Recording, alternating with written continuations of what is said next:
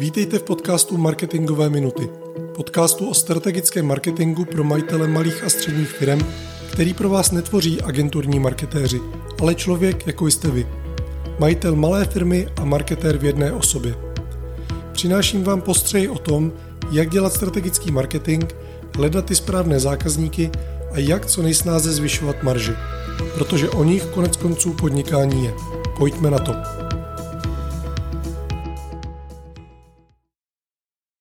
Dobrý den, přátelé. Jsou tu opět vaše marketingové minuty, tentokrát s číslovkou 16. Dnešní díl bych rád věnoval tématu firemní, respektive podnikatelské vize. Vždy, když vyslovím slovo vize, vzpomenu si na jednu bývalou klientku. Při zahájení spolupráce jsem se jí na její vizi ptal.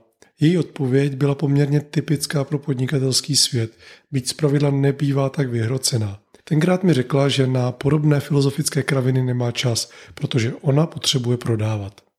Na jednu stranu ji celkem chápu, protože z něčeho, co bývalo skvělým strategickým nástrojem, který má sílu pohánit kroky nás, podnikatelů, ku předu, se postupem času, především vlivem neosobních korporací, stalo něco, co za pozornost skutečně nestojí.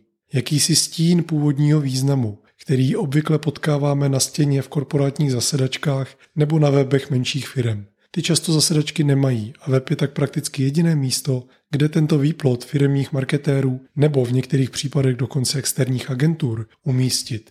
Z mého pohledu je nepochopitelné, jak si někdo na tvorbu vize může chtít najmout externí agenturu. Na druhou stranu to dokonale vystihuje nepochopení významu a role vize co by podnikatelského a manažerského nástroje. Pojďme ale prakticky, ať tento díl neskončí jenom jako dlouhá stížnost na to, jak se s vizí špatně zachází. Co by tedy měla být firemní vize, aby se stala skutečným, užitečným nástrojem firmního růstu? Abychom si odpověděli na tuhle otázku, je vhodné si položit jinou. O kom často svět mluví jako o vizionářích? Koho byste označili za podnikatelského vizionáře? Nejspíše vás napadnou jména jako Jobs, Bezos, Gates, Musk, Richard Branson ze skupiny Virgin, možná Ingvar Kamprad z IKEA, nebo třeba Michael Dell z Dellu. Z českých podnikatelů by si takové označení určitě zasloužil Tomáš Baťa a dost pravděpodobně i třeba takový Petr Kellner, byť ten své vize světu dával najevo jen velmi málo. Co mají tito lidé společného? Mají jakousi vizi jinak fungujícího světa nebo odvětví nebo společnosti. Přičemž změna, která způsobí onu jinakost fungování, je odstartována právě vlivem těchto podnikatelů a jejich projektů, respektive firem. Vize je od slova vidět, neboli pokud jako podnikatel vidím, jak nějaké odvětví hypoteticky funguje jinak, respektive lépe díky mým produktům a službám, mám vizi. Vize, která se smrskla na bezduchý claim na stěně korporátních zasedaček, tak původně znamenala, a já osobně doufám, že i jednou bude opět znamenat, myšlenku žhnoucí v srdcích a myslích podnikatelů, posedlých tuto myšlenku uvést v život.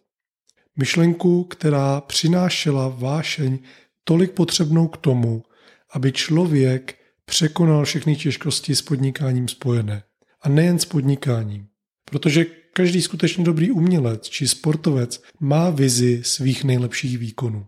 Hudebník slyší hudbu, kterou píše. Malíř v hlavě vidí výjev, který následně zhmotní na plátně. Sportovec vidí překonání cílové pásky, třeba v určitém čase. Se slovem vize se totiž pojí další velmi důležité slovo, na které v běžném provozu zapomínáme, a totiž vizualizace. Protože mám-li skutečně silnou vizi něčeho, můžeme říci, že si v mysli a někdy na papíře nebo na počítači tuto věc vizualizuju. Neboli si vytvářím její obraz. A v pochopení a uplatnění uvedeného popisu se skrývá obrovská síla, kterou vize pro podnikatele může představovat. Ty pravé vize, které motivují podnikatele a budují týmového ducha a sounáležitost, popisují lepší svět nebo lepší život nějaké skupiny lidí, lepší podnikání určité skupiny firem a podobně. S vizí souvisí i další velmi důležitý pojem, který postupem času zdegradoval úplně stejně, a totiž poslání. V mnoha debatách na internetu vidím otázky typu, co je důležitější, jestli vize nebo mise. A jaké jsou vlastně mezi tím rozdíly. Rozdíl mezi tím, co visí v korporátních zasedačkách, není vůbec žádný. Většinou to jsou jen nějaké canci bez hlubšího významu. Tak jak se na, na poslání dívám já, tak posláním našich firm je naplnit naši vizi, co by otců zakladatelů a matek zakladatelek. Nic jiného. Ve svém důsledku popisuje, jak, nebo přes jaké produkty a nástroje, díky jakému přístupu firma danou vizi naplní. Vize by tedy neměla být nějakým korporátním blábolem, tak jak ji běžně známe. Ti nejúspěšnější a nejzapálenější z nás mají na začátku svou vizi. Ať už je to počítač v každé domácnosti, vize, která poháněla Billa Gatese, svět plný elektrických aut, myšlenka stojící za Teslou, nebo třeba touha obout celý svět, včetně těch, kteří si boty tehdy nemohli dovolit, jež poháněla Tomáše Baťu. Jak často přitom vidíme vizi typu chceme být jedničkou na trhu XY. Když pominu, že to skutečně není jedinečné, protože to můžete vidět u každé druhé firmy, jak kdyby ten text stahovali z Wikipedie, tak koho taková vize motivuje? Osobně pochybuju, že majitelé takových firm při denním snění vidí imaginární mapu svého trhu, kde na největší výseči září právě jejich logo. A že je to motivuje překonat další a další marast, který se v životě a práci každého podnikatele nepochybně objeví. V případě Brendabu vnímám dvě vize, respektive máme definované dvě vize. A není to marketingový blábol, který bych sepsal o dlouhé chvíli jenom proto, že se to tak prostě dělá. Jsou to skutečné vize toho, jak chci, aby náš mikrosvět, neboli svět okolo nás, ve kterém působíme, díky BrandHubu fungoval a jak chci, aby Brand Hub vypadal, až dosáhne stanoveného milníku své evoluce. Jedna se tedy týká toho, jakou změnu vidím ve světě díky tomu, že Brand Hub existuje a poskytuje své služby. Ta druhá se týká toho, jak bude firma vypadat, až se naplní všechny plány, které s ní mám. Ta první nemotivuje a dává jasný důvod a směr mé podnikatelské práci. Ta druhá jasně definuje, kam chci Brand Hub dovést a díky tomu naznačuje cestu, kterou je nutné se dát a pomáhá a definuje tak moji manažerskou práci. A tady se možná zeptáte, jak je možné, že máme definované dvě vize. On ale přece nikdo neříká, kolik jich má být, nebo kolik jich má firma mít. Já jako podnikatel, jako vizionář mývám mnoho vizí. Některé se týkají konkrétních produktů a jejich jasně specifikovaného vlivu na vybranou skupinu lidí, zákazníků. Některé se týkají toho, jak by měl vypadat třeba můj vysněný dům, pokud je to nějaká osobní vize, protože i to je vize. Neboli vidím, jak ten imaginární dům vypadá, co obsahuje a dokážu jej přesně popsat architektovi nebo interiérovému designérovi. Některé mé vize se týkají toho, jaké změny obecně přinášíme trhu a našim zákazníkům, kteří se na, na tomto trhu pohybují. Předchozí myšlenky mě vedou k tomu, abych vás seznámil s další funkcí, kterou vize a poslání mohou mít. Jde totiž o nástroje strategického plánování. Pokud se na vizi díváme jako na velký konečný cíl, může nám pomoci stanovit milníky na naší cestě za jejím dosažením.